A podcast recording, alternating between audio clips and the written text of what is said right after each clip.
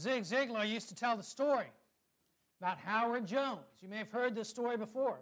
But it's a great story. It takes place in the 1970s. Uh, Howard Jones was a man who would travel for business quite often. He would travel from uh, New York to Chicago and, and back and forth, but he, he lived in New York. Uh, and and this, as the story goes, remember this is back in the 70s before computers and smartphones and all that, not before computers, but before laptops and, and, and smartphones and that sort of thing. Uh, but Howard Jones had spent a week in, Chicago and he was tired. He'd been in business meetings all week long, he'd had a long day, uh, and he was hoping to catch the last flight home to New York It left about 1030. And, and so he gets to the airport uh, and he has a little bit of time before his flight leaves.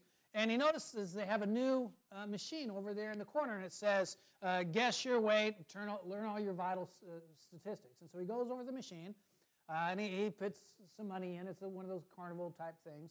Uh, and he steps on the scales and says, your name is Howard Jones.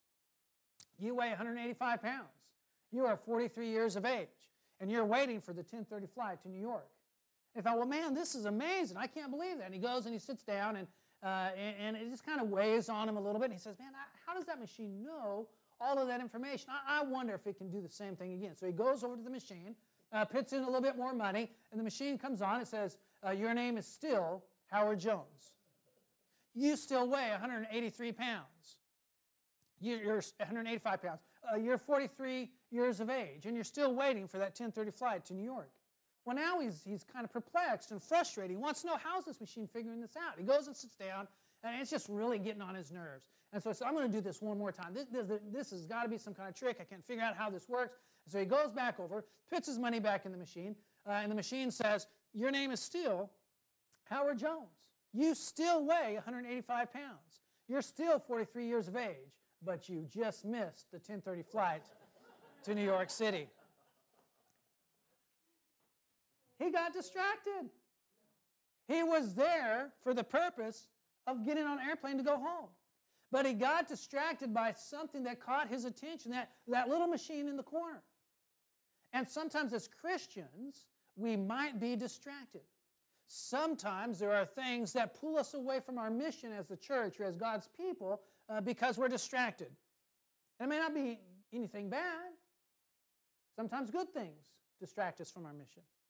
When we look at the life of Jesus, Jesus always had his mission in mind, and he was not distracted by his mission. And one of the great stories of the New Testament that remind us of this and reveals this to us is the story of Zacchaeus in Luke chapter 19. So if you have your Bibles, be turning to Luke chapter 19. And as you turn over there to Luke chapter 19, there's a couple things that we want to try to do with this this morning. I, I realize uh, that this is a, a popular story. Uh, many people have heard of the story of Jesus and, and Zacchaeus. We tell it to our little kids. Uh, and, and, so, if you've been around much, you may have heard this story before. I, I'm assuming that most people here know this story. But Luke chapter 19, we have the story of Zacchaeus.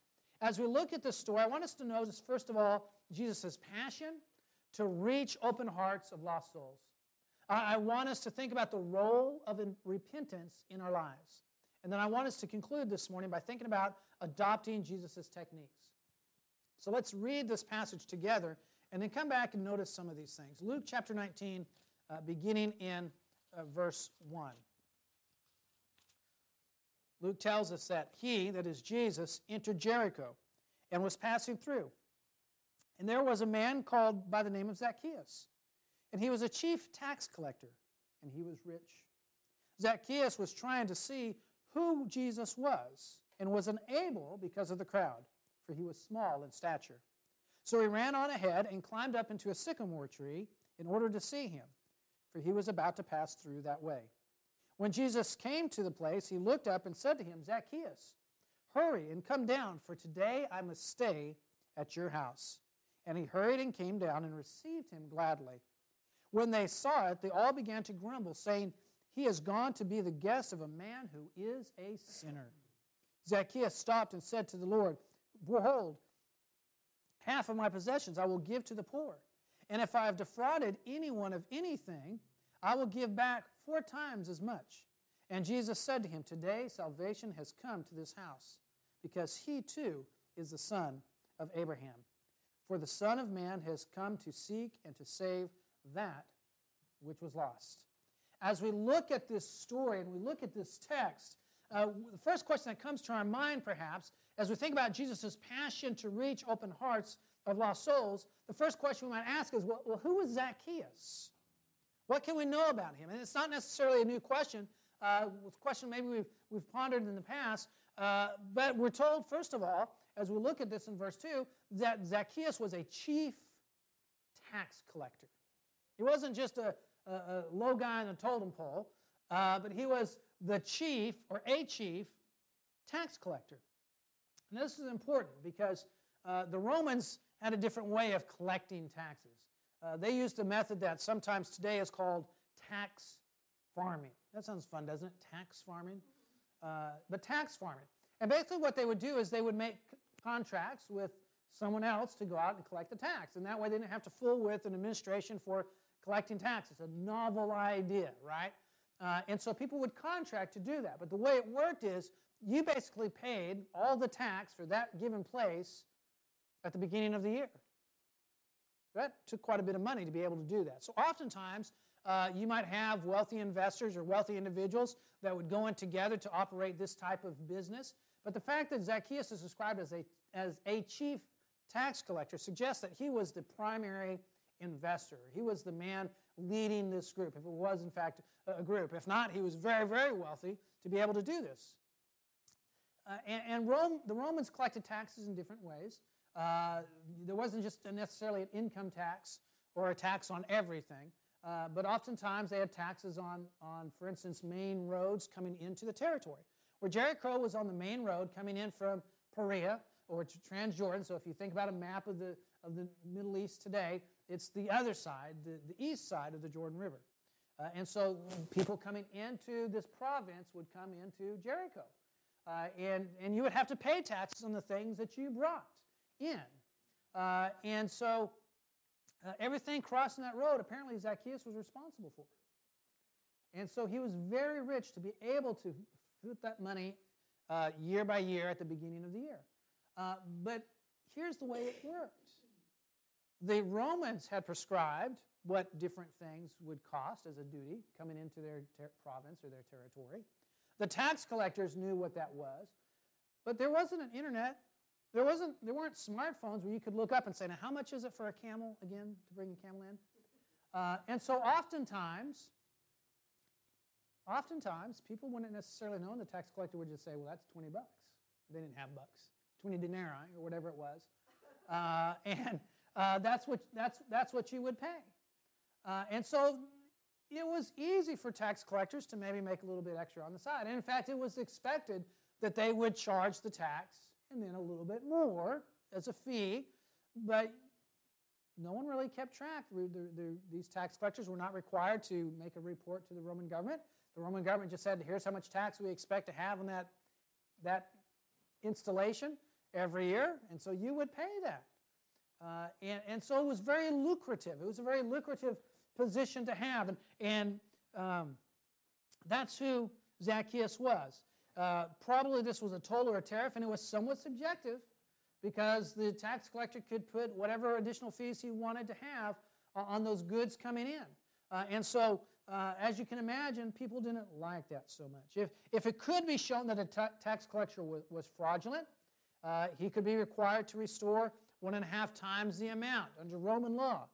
Jewish law, if you remember reading in your Old Testament in Exodus, if you defrauded somebody, if you stole from somebody, most items you'd have to pay back double. Certain types of livestock you might have to pay back three times or five, four times as much. The reason this is important is because when we look at this story and we talk about repentance in, in just a few minutes, we're going to see that Zacchaeus goes beyond even what the Jewish law requires.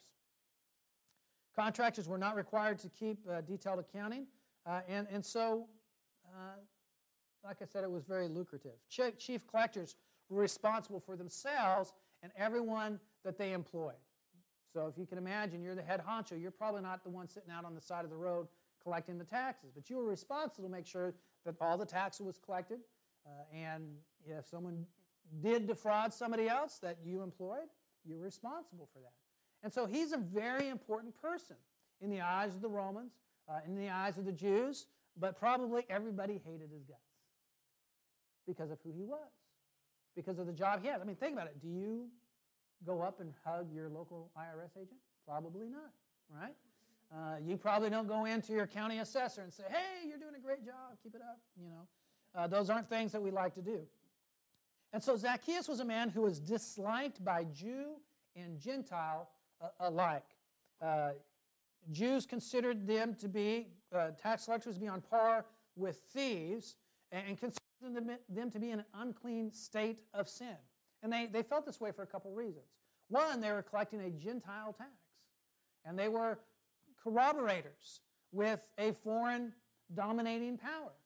Uh, and so there was sin there because of the contact with the Gentiles and the agreement with the Gentile nation. But then there was the idea of defrauding because it was very easy for them to defraud people, right? Uh, not knowing what tax they really owed and, and making people pay more than they actually owed.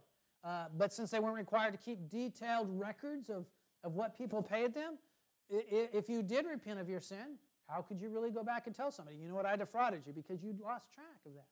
It would be impossible for you to know all of those things. And so to the Jews, I thought these people are people that live in sin, constantly in sin, daily in sin, because of all both of these scenarios that I've just described. In fact, when you look at the text, they, they look at Zacchaeus and say, He's going to the home of a sinner.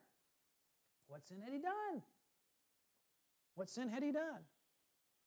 So they're assuming that as a tax collector, he's defrauded folks and has lived in that sin. And because of that, they do not like him. The Jews or the Gentiles would not have liked him uh, because he was a, a Jew.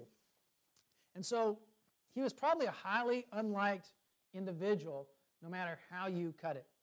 As Jesus traveled between Galilee and Perea and Judea, his fame precedes him. Did you notice the text again as we look uh, in verse 2? in verse 3 rather, Zacchaeus was trying to see who Jesus was. Who Jesus was. So evidently he had heard of this Jesus fellow, maybe heard about some of his teaching, maybe heard about uh, the miracles he had done, and, and he, but he's never been around Jesus before. He'd not seen Jesus before. And so he wants to, well, who is this Jesus guy that everyone's talking about? I want to go and see who this guy is. And so he goes out to the road, and, and there's already a large crowd there, and, and, he's one of these short guys. You know, my dad used to always sing for us, for me and my sister, uh, Short People. You know, it was a very uh, derogatory song, but my dad was a lot taller than I was. He'd always sing that to me. That was nice, thank you, Dad. Right? Uh, but Zacchaeus was, was very short. And uh, so Zacchaeus, obviously because of the crowds, he's not able to see Jesus. And look again at verse 3 it says he runs ahead and climbs a sycamore tree. He knows which road Jesus was traveling down, and he's able to say or to know where Jesus is headed. So he runs ahead of the crowds and climbs the tree. Have you ever caught that before? Well, I've always heard that story before. and I think there's a Zacchaeus song. See, I never teach the little kids class. There's a Zacchaeus song, you know, and it talks about him climbing the tree. But he, it's not like he's just in the crowd and he can't see, so he climbs a tree to see. He really wants to see who Jesus is. This is his second attempt. In the second attempt, he runs ahead and climbs the tree so that when the crowd's coming with Jesus, following Jesus, he's able to see Jesus. Zacchaeus was focused on seeing Jesus. He really wanted to see Jesus. Whether or not he had faith in Jesus, really, uh, whether or not he had depth deep knowledge of Jesus seems improbable because he wants to know who he is, but he wants to see Jesus. And as we look at the text, Jesus stops. Look at verse 5. When Jesus came to the place, he looked up and said to him, Zacchaeus, hurry and come down, for today I must stay at your house. Jesus becomes focused and stops and looks at Zacchaeus. Jesus had the ability to know hearts and minds and thoughts. You and I don't have that ability in most cases. Sometimes people just wear everything on their sleeve and you can see. But for the most part, we don't know what's in people's hearts or their minds or their thoughts. But Jesus did. And Jesus sees Zacchaeus, this man who's now gone to pretty great lengths uh, to, to come and see Jesus. And he says, Zacchaeus, I'm going to your house today. Are you blown away when somebody you haven't seen in many, many years, or maybe you've just met once or twice, is able to call you by name? Folks, I am so bad with names. I'm liable to get your name mixed up today, right? Uh, I'm, I'm liable to forget your name. Occasionally, you meet those, those individuals that they meet you once and they know your name and they call you by name. And, and, and when that happens, you're amazed at that. You think, wow, I didn't think this person even knew who I was, knew I existed, and, and, and they know my name. Jesus has never met Zacchaeus, and he looks at him and says, Zacchaeus, do you think that got his attention? Do you think that Jesus won Zacchaeus' heart in that moment? At least to a certain extent. And then he says, Zacchaeus, I'm going to stay at your house today. Not only am I knowing your name, seeking to reach out to you, but I'm going to stay at your house. That would have been a huge honor in that day of time. Here, this man is rejected by pretty much everyone else in the community, and Jesus says, I'm going to go stay at your house. And then all the people in the crowd start rebuking Jesus and, and, and, and saying negative things about Jesus. This guy's going to go stay at a sinner's house. And, and Zacchaeus probably heard, hears that, right? Well, he's probably not going to come. Everyone else is saying, what a bad idea that is. Everyone else is saying, no, that's a foolish idea. Everyone else is wondering why he'd come to my house. Certainly he's going to back out. He's going to find a reason not to go. No. Jesus goes to his house. It's interesting when it says, stay at this house, stay at your house. It's about 17 miles between Jericho and Jerusalem, about a half a day's journey. We don't know what time it is that Jesus comes into Jericho. Uh, but Jesus could be just going for lunch, I expect. But it's also very likely that Jesus was going to stay the night at Zacchaeus' house. Now, most of us today would, would be, be taken back by someone saying, Hey, I'm going to come spend the night at your house. Jay, I'm going to come spend the night at your house tonight, right? Uh, no, you're not. What are you thinking, buddy? Right? Uh, but this was a different day and time, right? Tom Bodett, Bodett, Bodett was not there. You know, there's no lights left on at Motel 6 for you, right? Uh, and, and people would have to take you into their houses, and it was pretty customary to do that. And, and so, but probably nobody, not very many people stayed at Zacchaeus' house. And here's Jesus, and he says, Zacchaeus, I'm going to come to your house. I'm going to stay at your house. And so he does. Jesus slowed down and took time one on one with Zacchaeus. And even though everyone else grumbled, Jesus reveals his motive of being concerned about seeking and saving the lost. After the conversation, after that time, Zacchaeus repents.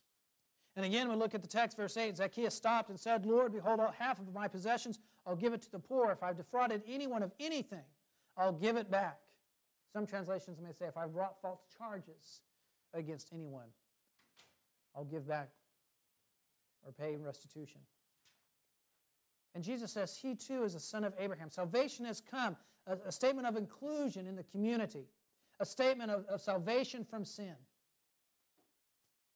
And from this dialogue, verse 9 and 10, what we see is on a larger scale, or the big picture, Jesus is focused on the task of going to Jerusalem uh, to die. This was his mission. He was on his way to Jerusalem on this trip to, to go and die. He's told his apostles, uh, This is what I, I'm going to do.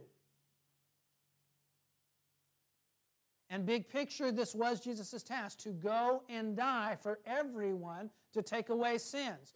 Philippians chapter 2 tells us that this is why Jesus left his throne in heaven to come to this earth and do this. But Jesus wasn't satisfied with just big group teaching. Jesus wasn't satisfied simply with standing before the crowds and talking about repentance and talking about the kingdom of hand. He did that too as part of seeking and saving the lost, but he was also interested in the individual.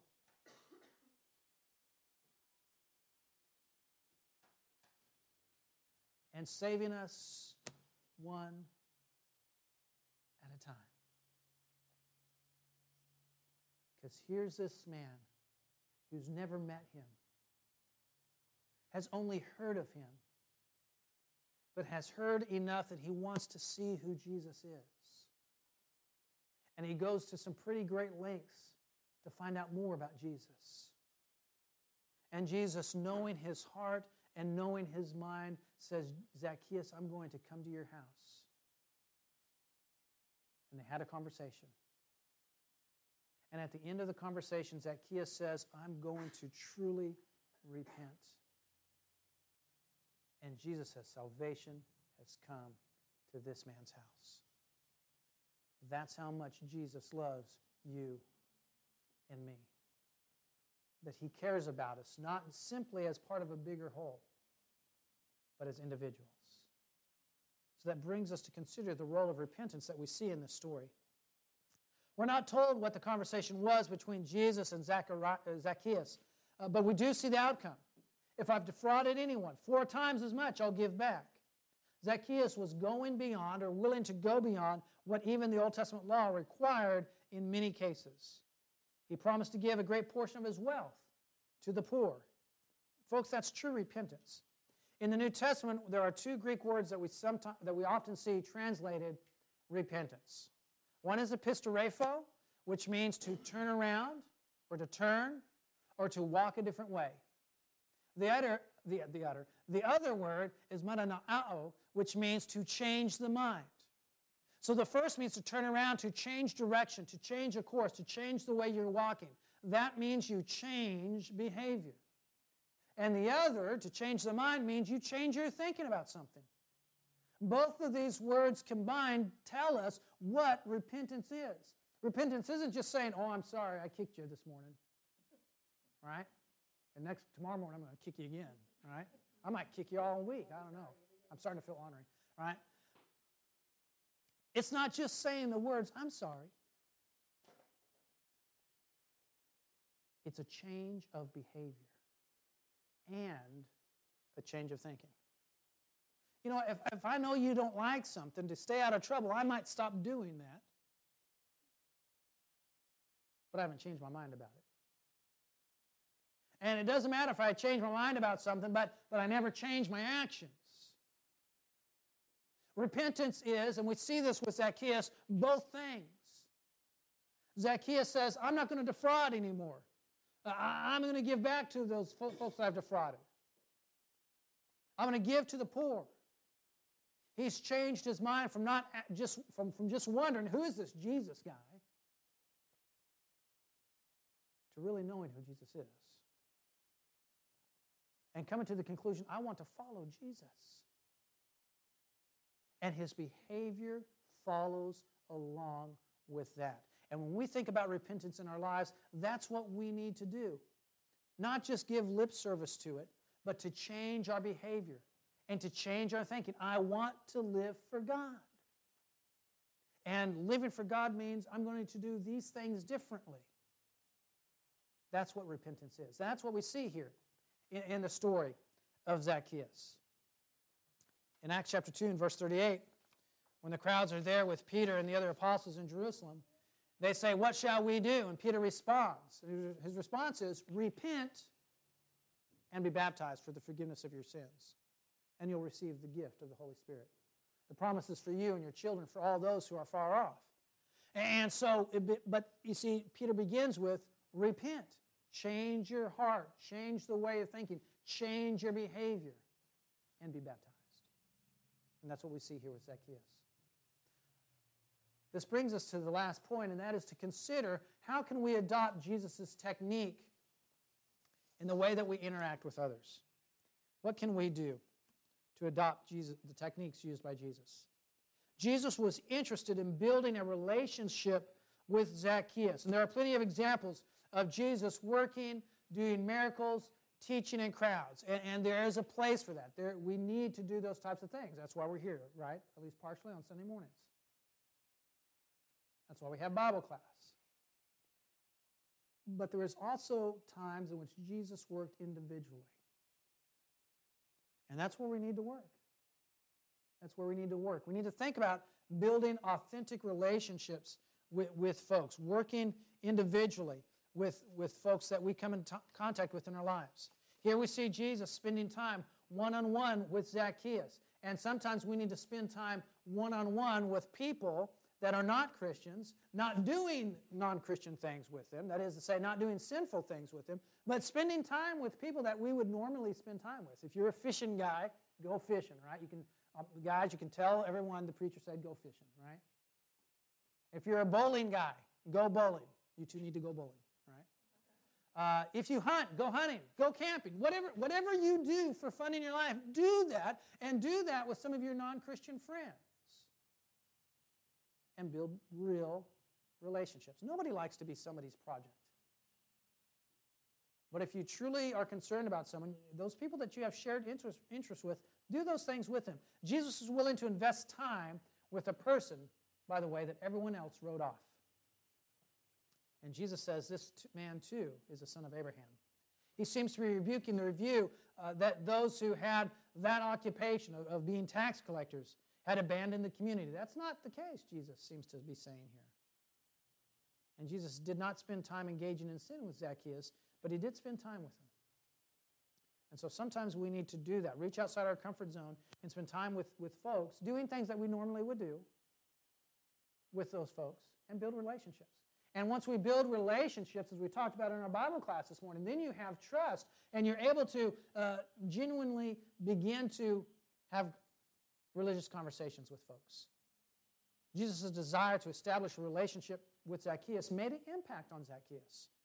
So that Zacchaeus was open to the idea of Jesus coming to to his house and having a conversation. And that led to salvation for Zacchaeus.